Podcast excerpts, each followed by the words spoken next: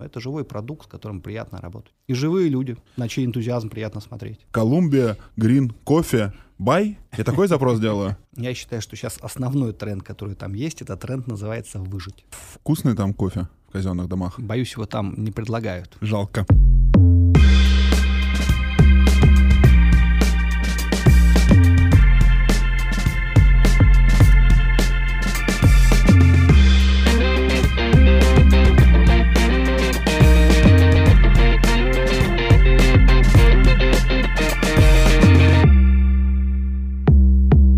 Всем привет! С вами на связи Александр Долгов, автор подкаста True Business Story. Мы говорим здесь о предпринимателях, которые занимаются кофейным бизнесом. Следующий гость, которого зовут Евгений, у него очень интересная судьба. Я с ним познакомился в необычном для меня месте на большом выступлении, которое называлось «Факапы», где каждый рассказывал какую-то историю из прошлой жизни, в которой вот какой-то был бизнес-факап у него. Я рассказывал о том, как я разорился и возвращал большой долг, больше там 13 миллионов рублей, насколько мне это было тяжело. А Евгений рассказал историю о том, как сидел в СИЗО. Из-за того, что его бизнес поделили или не поделили, там, скажем, корректно, основатели. Это была история о компании Traveler's Coffee, одним из крупнейших сетей в России, который, наверное, ознаменовал старт культуры такого спешлти кофе. Я прекрасно помню историю Travelers, которую я читал ее в журналах, газетах, мы все это упоминали, и это было невероятно, потому что Travelers была первая кофейня из Новосибирска, которая сказала: знаете, у нас курить нельзя будет, бухать у нас нельзя будет, и пельменей у нас не будет. И им все вертели пальцы у виска, это конец 90-х, начало 2000-х, говорили, как в кофейне не курить сигареты, как в кофейне не будет еды, что-то невероятное. И мы сегодня поговорим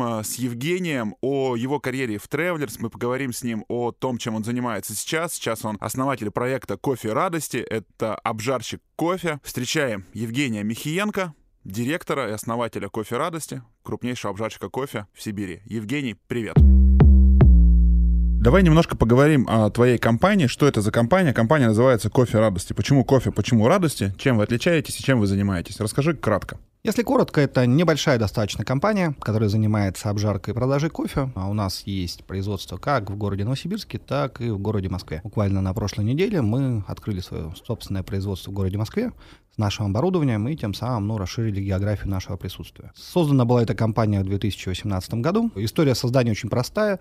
Собрались ребята, это выходцы из Traveler's Coffee, которые давно работают на этом рынке и, соответственно, решили продолжить уже в рамках своего проекта то, что было начато когда-то давно Крисом Тарабрауном. Давай немножко поясним, потому что я уверен, что часть наших слушателей не знает, что такое Traveler's Coffee, и, возможно, которые уже пришли к кофейному рынку к тому моменту, когда Traveler's Coffee ушла в закат. Расскажи, что это была за компания и какая у тебя судьба связана с ней.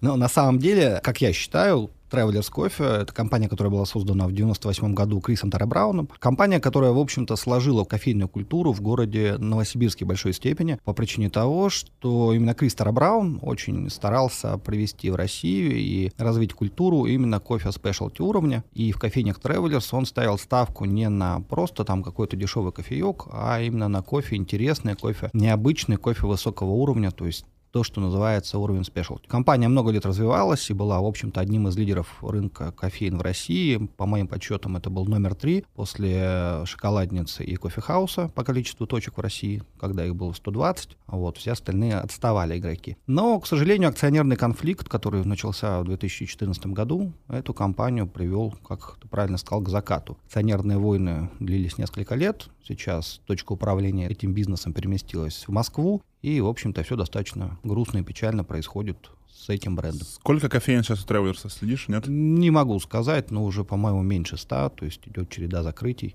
Вот эти все конфликты, они перенеслись на отношения с франчайзи и ничего доброго не принесли.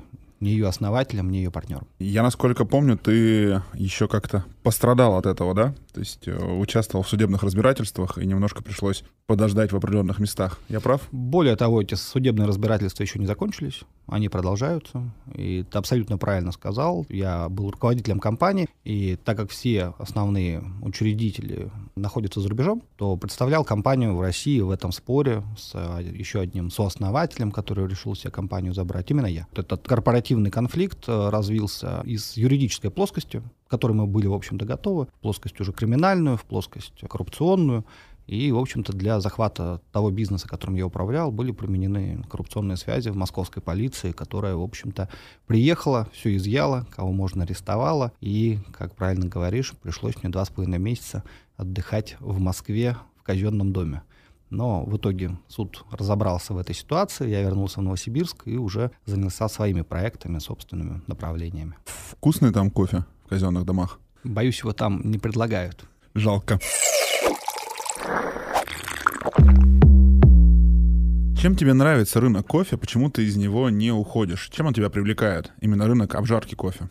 На самом деле, по большому счету, это был один из проектов, которым мы занялись. Он нам был близок, потому что была свежая история с Traveler's, были налажены все связи и с поставщиками зеленого зерна, и с потенциальными клиентами. Была команда. Для меня очень важно отталкиваться от тех людей, с кем я работаю. И эти ребята хотели, несмотря на вот этот конфликт с Traveler's, продолжать работу. Они ее очень любят, они ее очень ценят. Поэтому было решено нами с партнерами эту команду оставить, сохранить и двинуть это направление. Но оно одно из. Мне оно нравится тем, что это некий живой продукт, в котором присутствуют и бизнес-элементы, и очень яркое творчество. Мне очень приятно наблюдать за теми обжарщиками, которые у меня работают, которые проводят дегустации, погружаются в этот продукт, ищут какие-то новые интересные решения. То есть мне интересно понимать, я надеюсь, что закончится вся эта история с коронавирусом, закончится история моих там судебных противостояний. Я буду готов поездить по миру со своими ребятами, с тем, чтобы посмотреть, как, что, где, поискать какие-то интересные, может быть, решения с поставщиками зерна напрямую, потому что сейчас это происходит в основном с нашими дилерами, которые в России работают. То есть это путешествие, это погружение в свою культуру, в какую-то особенную. Это живой продукт, с которым приятно работать. И живые люди, на чей энтузиазм приятно смотреть. А сколько в России компаний занимается обжаркой? И кого ты можешь назвать там самых больших? Это вот какие, насколько они больше вас? Расскажи немножко про рынок обжарки России. Ну, на самом деле, рынок, как любой, он очень в своей степени сегментирован. Есть небольшие ребята с одним там небольшим ростером, там 2, 3, 5 килограмм мощность обжарки. То есть обжарочное оборудование — это так называемый ростер, ну и все, что к нему прилагается для того, чтобы качественно следить за процессом. Ростер бывает разной мощностью, производительностью. Опиши для наших слушателей, что такое ростер, чтобы человек, который сейчас сидит где-нибудь под Питером, мог представить себе, что такое за ростер, как он выглядит, что это за штука. Ну, это такая промышленная машина, в зависимости от ее производительности, она может быть очень маленькая, весит там 10 килограмм, или она может весить много тонн, если она жарит одновременно там 300-500 килограмм и так далее. Вот, если мы говорим про рынок таких небольших обжарок, то он тоже, форма у него очень разная, то есть это некий агрегат, высотой он где-то с человеческий рост чуть больше, да, и основное в нем — это барабан, который крутится, в который засыпается кофе, и идет горелка, процесс нагрева этого барабана, и кофе обжаривается. В зависимости от искусства обжарщика, от того, с каким зерном он работает, этот процесс может занимать разное время, происходить разные изменения температурных режимов, и, в общем-то, в итоге получается тот продукт, который хочет получить обжарщик, да, то есть который он готов предложить. Угу. Ну, то есть, если визуально представить, такая большая печечка такая, да? Да-да-да, в основе которой именно, ну, вот есть сейчас барабан. Разные технологии, но ключевое, основное — это барабан, который крутится, он равномерно нагревается, и происходит обжарка зеленого кофе, превращение в обжаренный. Кто самый крупный обжарщик в России? Сколько он жарит? Так, чтобы понятно было. Знаешь, не знаешь? Не знаю, потому что есть промышленные обжарки, это крупные корпорации, которые жарят кофе для ритейла. И их мощности достаточно большие, я их не оценил, это совершенно другой сегмент работы, то есть это коммерческий кофе. И есть небольшие ребята, которые начинали там с одного 5-килограммового ростера, то есть который может пожарить 5 килограмм, и постепенно расширяли свои возможности, брали более мощные ростеры, сейчас они жарят там десятки тонн. А под ритейлом ты что называешь? Что такое ритейл кофейный? Может быть, назовешь бренды или там понимание, где я могу купить такое? Это вот эта история про кофе Жокей, это ритейл? Абсолютно. То есть я говорю про сетевую розницу, про магазины, супермаркеты и гипермаркеты, да, через которые продается промышленный кофе. Почему вы не делаете промышленный кофе? Мы собираемся выйти на этот сегмент, потому что после всех вот таких катаклизмов на рынке общепита, ну, будет очень тяжело рассчитывать на какой-то рост сегмента кофеина, работу с ним. Поэтому мы будем вынуждены выходить и на онлайн-продажи, но это небольшой сегмент, да, конечному потребителю. Все-таки основной будет потребитель — это ритейл. Вот, в силу объема, который, в общем-то, мы хотим иметь и который может переварить ритейл. Смотри, я правильно понимаю, что вот бизнес обжарщика — это вы где-то закупаете зерно, как он представляется, да? То какое-то зерно, выбираете его как-то, каким-то образом закупаете, обжариваете зерно и после обжарки продаете дороже. По факту вы покупаете зеленое зерно за какую-то сумму, и продаете его дороже. То есть средняя цена вот килограмма кофе, как мы общаемся, ну, можно так сказать, да, для кофеен это где-то 700-1500 рублей, зависит от зерна вот этого спешалти еще. А закупка, как я понял, начинается, если говорить в рублях, да, это начинается чуть ли не от 50 рублей за килограмм до там 200, 300, 400, 500 и тоже идет вверх. Где-то я прав, не прав, поправь меня в цифрах. Но правильные цифры — это средняя стоимость зерна, которая продается для кофеин. В зависимости от этого уровня, от запроса качества, это зерно там, от 600 рублей, 550 рублей за простую Бразилию. И может стоить несколько тысяч, если мы говорим про какие-то ограниченные предложения, так называемые микролота, специального зерна, которого очень мало привезено в Россию.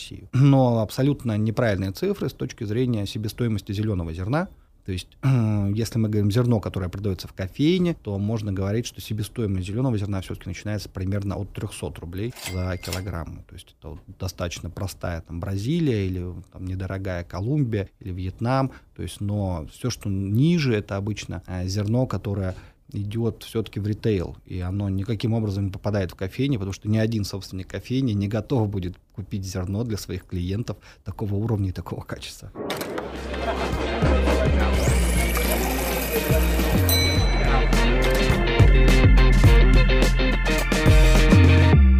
Сколько у вас в компании работает сотрудников, и если бы я хотел сейчас запускать компанию по обжарке кофе, насколько это тяжело? Насколько это тяжелый бизнес? Вопрос, каким сегментом ты хотел бы работать. Если у тебя есть связи в сегменте кофеин, если ты знаешь, кому и как предложить свой продукт, то это один вариант. Если ты говоришь про кофе с выходом в ритейл, сетевой ритейл, то это совершенно другой подход, другой бизнес, другие вложения. В первом случае можно найти и купить сейчас на рынке достаточно много продается готовых бизнесов. В зависимости от того, какое оборудование, либо это там качественно немецкий, голландский, итальянский ростер, либо это простые там польские, китайские. То есть точка входа будет отличаться. Ну, примерно. Вот сколько немецкий, сколько китайский. Так, чтобы... Вот стандартный 12-килограммовый, так называемый, ростер-пробот стоит сейчас, если новый, ну, порядка, по-моему, 4 миллионов рублей. Но его можно купить бэушным где-то за 2-2,5 миллиона. Нужно будет арендовать помещение, оборудовать его. Можно начинать стартовать без лаборатории. То есть вопрос твоих желаний и твоих возможностей. При, вот если ты так говоришь, незначительных инвестициях, почему малая часть кофеен сама не делает сама себе обжарку? А это неэффективно. Но ты считаешь, что вложения не большими, но это же только часть. А дальше тебе нужно взять людей, платить им зарплату, тебе нужно их обучать, тебе нужно их удерживать, тебе нужно платить аренду. Ради чего? Чтобы пожарить себе полтонны, тонну кофе? Но вот такой 12-килограммовый ростер при нормальной загрузке может делать 10-12 тонн кофе в месяц. Для понимания, если мне склероз не изменяет, сеть «Шоколадница», самая большая сеть, потребляла порядка 20 тонн в месяц. Угу. Нужен ли такой ростер? Нужно ли вкладывать свои усилия для того, чтобы там несколько удешевить продукт? Ведь с появлением большого количества обжарщиков маржа на готовый кофе очень сильно снизилась. И если раньше было нормой умножить получившийся продукт на 3 и продавать его, то сейчас речь идет про 200-300 рублей маржи на килограмм в лучшем случае. А за эту маржу тебе нужно окупить все свои остальные затраты. Проще найти таких, как я или мои коллеги на рынке, и разместить им зерно, и не греть себе голову производством. Говорите ли вы об объеме, который вы жарите кофе? Ну, мы стараемся не раскрывать точные цифры, но это несколько тонн в месяц. А это вот несколько тонн в месяц, это насколько большая ваша обжарка? Она считается большой, небольшой, несколько тонн? Нет, это небольшая обжарка.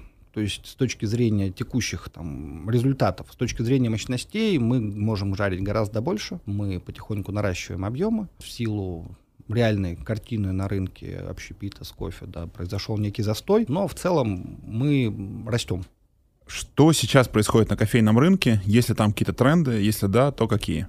Я считаю, что сейчас основной тренд, который там есть, этот тренд называется «выжить». Почему? Потому что история, которая случилась, которую, конечно, никто не мог предугадать, когда просто политическим, волевым, там, государственным решением будет закрыт доступ в общепит. Это мощнейший удар по всему общепиту, не исключая кофейни, где-то, может быть, даже в первую очередь про них. Потому что классическая кофейня — это продукт импульсного спроса, в который люди заходят, гуляя, да, там, или люди идут туда целенаправленно пообщаться, и она не могла перекрыть даже часть своих там затрат через доставку своих блюд, пока ты кофе не довезешь.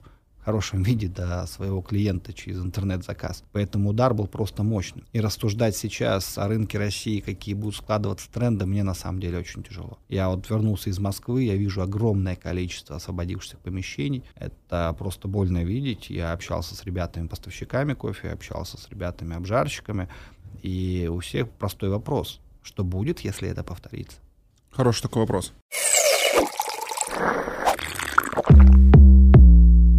В ритейле и вообще в кофейном рынке вот есть, я так понимаю, три больших страны, да, вот, ну, три больших таких направления, которые я слышал, да, вот есть так называемая Скандинавия, скандинавские кофейни, зерна, способы обжарок, вкусы кофе, да, есть Италия, и вот есть такая трендовая сейчас Азия, все говорят про Корею, про Сеул. Кем ты вдохновляешься на рынке кофе, кто тебе ближе, какая культура тебе ближе, что тебе интересней? Я слышал о такой классификации, но так как сам я лично обжарщиком не являюсь, не ищу себе, не являюсь экспертом в этой области, я все-таки бизнесмен, который агрегирует вокруг себя этих экспертов, и ребята, которые работают со мной и в Москве, и в Новосибирске, имеют большой опыт, и, соответственно, этот опыт, ну, изучают, какие происходят изменения. Вот, с точки зрения того, как было раньше, как происходит сейчас, я ничего не могу сказать за азиатский стиль. Честно, не погружался в этот вопрос. У меня основное все-таки было в свое время противопоставление так называемой итальянской темной обжарки, да, и более светлой там скандинавской обжарки. То есть для меня более комфортно было говорить именно про степень обжарки и вкусовые какие-то запросы потребителей, которые на рынке были в свое время одни и сейчас стали меняться. Ну, то есть, если раньше был спрос на темную обжарку четкую, то последние там 10 лет мы видим, что появляется все больше ценителей и любителей кофе, которые пьют более светло обжаренный кофе, который, в общем-то, если правильно подобранное зерно, получается более интересный, более яркий, более нестандартный вкус у кофе. Потому что когда ты кофе зажарил в темную, ты чувствуешь простые дескрипторы, простые вкусы, это все сводится к кофейной горечи. И многие сейчас до сих пор просят нам, пожалуйста, вот, темное зерно. Ну, клиент запросил, мы сделали. Но мы видим, что больше и больше появляется и кофейный, просто клиентов отдельных, которые говорят, нет, мы хотим более светлое зерно. Но для того, чтобы работать с более светлой обжаркой, нужно выбирать более интересное зеленое зерно. Это уже творчество тех именно экспертов в обжарке, да, то есть это не просто нажал кнопку, загрузил зерно и тебе выкинул ростер там обжаренное что-то. Это уже работа на уровне вкусов, это работа сейчас и с более точными какими-то измерительными приборами. Вот мы сейчас в Москве делали обжарку, закупали лабораторию, это стоит немаленьких денег, там, чтобы ребята, эксперты могли не только на уровне своих вкусовых ощущений, которые у них отработаны, но и с помощью более точных измерительных приборов отлаживать стабильность, качество того продукта, который там они выдают. Насколько тяжело найти вот этих обжарщиков? То есть вот где их искать, да, я так понимаю, это каста людей, которая воспитана последние 10 лет, да? Вот. И я же правильно понимаю, что обжарщик — это некое призвание, да, плюс желание самого человека, плюс некое постоянное образование. Где учатся сейчас обжарщики? Как вы их образовываете? Как вы следите за тем, что они делают хороший продукт? Ну, на самом деле, в целом сказано все верно. Еще 10 лет назад это была совсем узкая каста, и была достаточно большая проблема найти специалистов, то есть они взращивались. Внутри компании тот же Крис Тарабраун, когда поставил свою обжарку, он очень много ресурсов, очень много внимания и денег вложил в тех ребят, которые стали обжарщиками. То есть они ездили на различные соревнования, чемпионаты, на доп. Образование в те страны, которые действительно были там, ну, кофейными некими гуру, вот, с тем, чтобы у людей, которые уже работают на этом рынке много десятилетий, чему-то научиться. Сейчас за последние действительно 10 лет в России сложились уже опытные ребята, которые сами начали проводить обучение. И за последние даже 5 лет произошел такой серьезный рывок. На рынке уже профессия обжарщик стала более, скажем, распространенной. Уже больше людей получили этот опыт, навык в силу того, что в России уже стали учить сами. И упростился вход на этот рынок. Но действительно очень важно, когда обжарщик двигается сам. Для этого он работает постоянно с продуктом, он работает с разным зерном, он пробует различные способы, различные вкусы.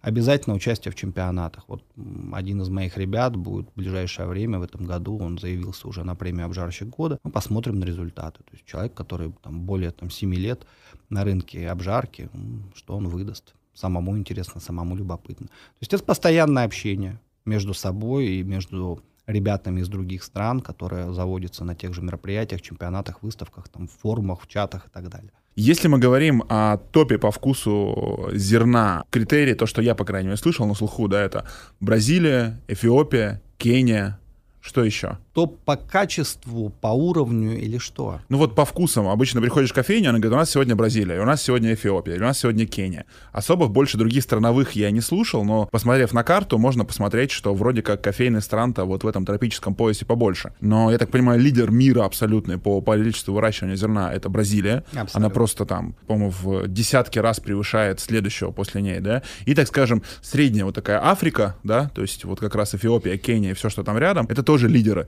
Ну и плюс какая-то Азия. Кусочек вот где как раз Индонезия, да? Какие топ стран по вкусу кофе или по цене, или вообще, то есть что-то вам является именно по зерну в кофейном рынке? Где вы покупаете зерно? Но в этом перечне очень зря была пропущена Колумбия, которую очень любят обжарщики из России, да не только из России, по причине того, что Колумбия, не знаю сейчас, она единственная, не единственная, но одна из тех стран, которые за качеством кофе следят на уровне государственной политики. И кофе ниже, чем определенный уровень, и из порта просто не выйдет. Чего не делает, например, Бразилия. Поэтому если мы говорим про некий топ, то мы не говорим про вкусы, мы говорим про доступность. Не более того.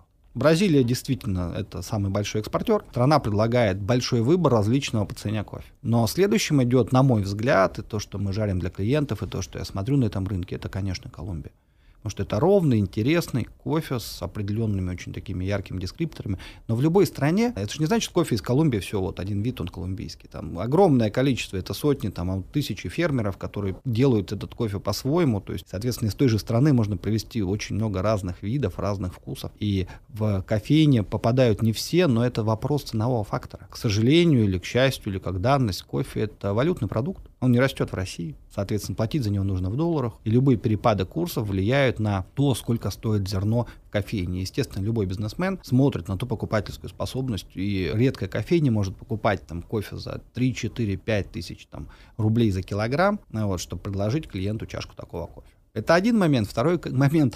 Еще нет до конца того количества людей, тех ценителей, которые платить готовы за чашку кофе там нестандартный, там 200-250 рублей, да, 300, 400, 500 и так далее. Где вы берете зерно? Прям физически. Вот если я хочу обжаривать, то есть что я должен делать? Я просто гуглю, как купить зерно, типа Колумбия, грин, кофе, бай. Я такой запрос делаю. Ну, можно делать любой запрос в космос или в интернет, кто-нибудь да ответит, Александр. Нет, конечно, но есть и крупные поставщики зерна, зеленого зерна в России. Сейчас появляются отдельные ребята, которые тащат с разных стран разное зерно, пытаются достучаться до таких там игроков, как я или мои коллеги, предложить его. Но в основном это пул, там, по-моему, из 3 где-то компаний, которые закрывают максимальную потребность, даже, по-моему, из 2. Самые большие — это СФТ, это КЛД, и потом пошли уже компании поменьше, кто-то из них специализируется только на дорогом зерне, как там Nordic approach, кто-то там на комплексных поставках. Но на самом деле все обжарщики знают, где есть зерно. Ключевые 2 компании, КЛД и СФТ, они везут основной объем, они задают тон, в общем-то, именно рынку коммерческого кофе. Нужно понимать, что промышленные обжарщики, они везут зерно напрямую. Это зерно может быть любого качества, никакой проблемы не составляет закупить контейнер в Бразилии или в Колумбии, привезти его самому.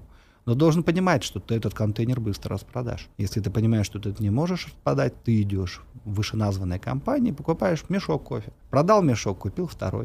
Продал 2, купил 3.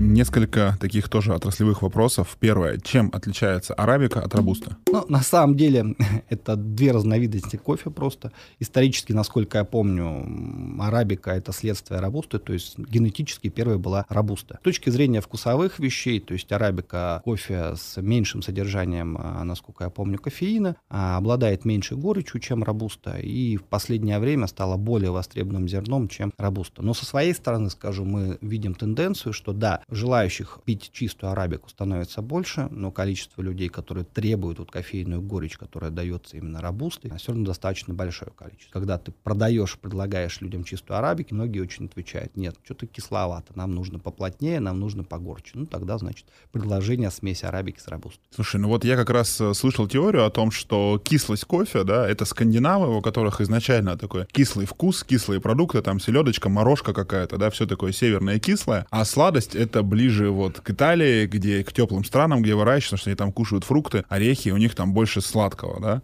Я не слышал такую теорию, да? Честно.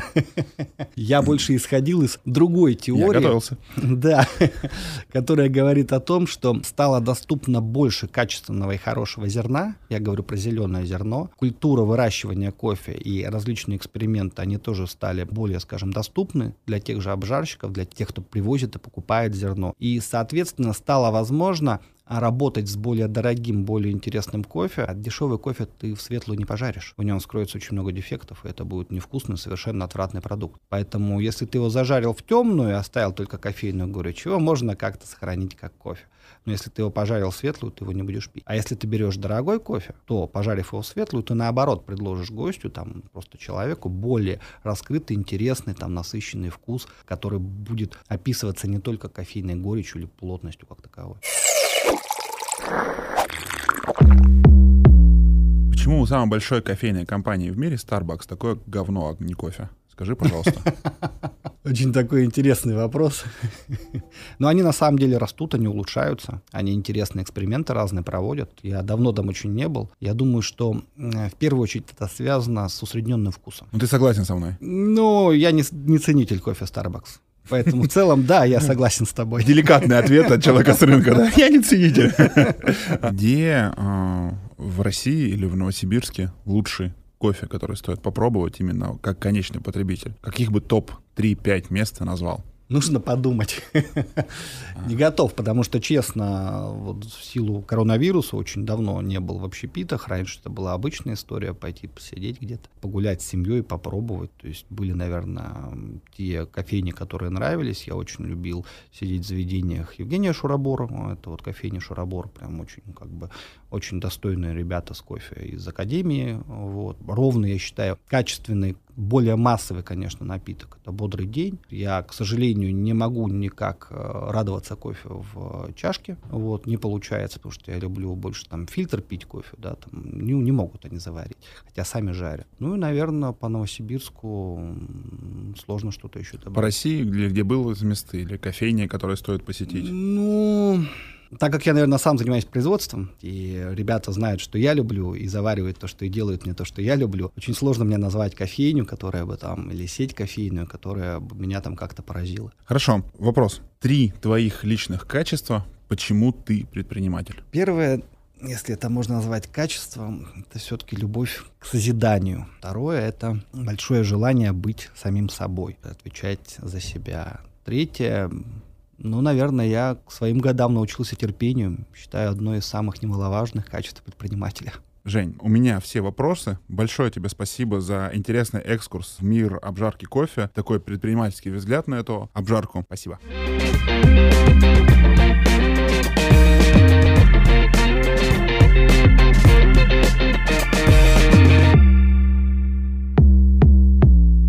С нами был Евгений Михеенко. Напомню, что Евгений — основатель проекта «Кофе радости», обжарщик кофе из Новосибирска. Что могу сказать о разговоре с Евгением, какие выводы могу сделать? Мне почему-то обидно, что у Евгения получается не очень большой бизнес. Но это, опять же, мои ощущения. У меня вот есть какая-то моя внутренняя амбициозность, мое внутреннее желание делать что-то большое, динамично развиваться. Мне постоянно кажется, что у меня какое-то шило в попе, которое меня подталкивает куда-то идти, куда-то бежать. Вот мы продаем эти франшизы, открываем эти франшизы, пытаемся что-то развивать. Вот точки чебурек мне постоянно растут.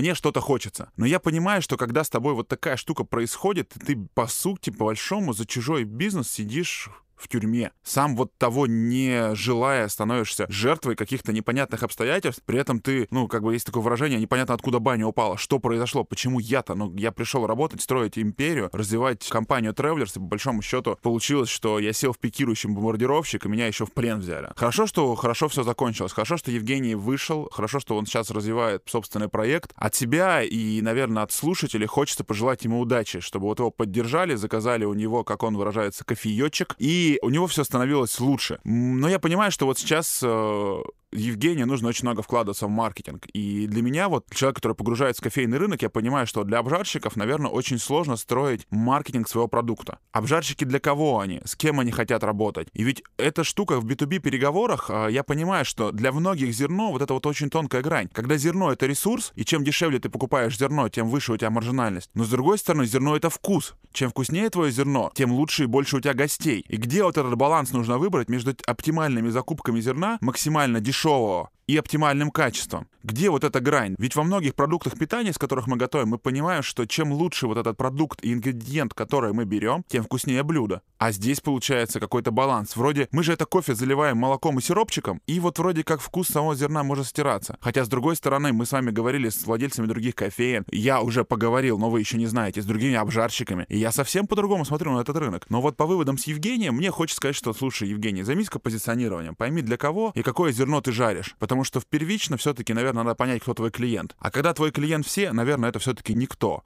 Тут такой баланс. Хотя мне кофе Евгения, ну, в целом нравится. Хотя вот почему-то у меня складывается, опять же, стойкое ощущение, что это все-таки такой эконом, либо я вот так назвал бизнес-сегмент. Как раз для тех, которых важна цена чуть больше, чем вкус. Но общаясь с другими обжарщиками и лично говоря свое мнение, мне кажется, что все-таки кофе — этот напиток, к которому придем, что вкус важнее. Хотя время покажет. Напомню, с вами был Александр Долгов, наш кофейный подкаст True Business Story. И небольшой спойлер. Погуглите, что такое Кугрейдер, и скоро вы об этом узнаете. До связи.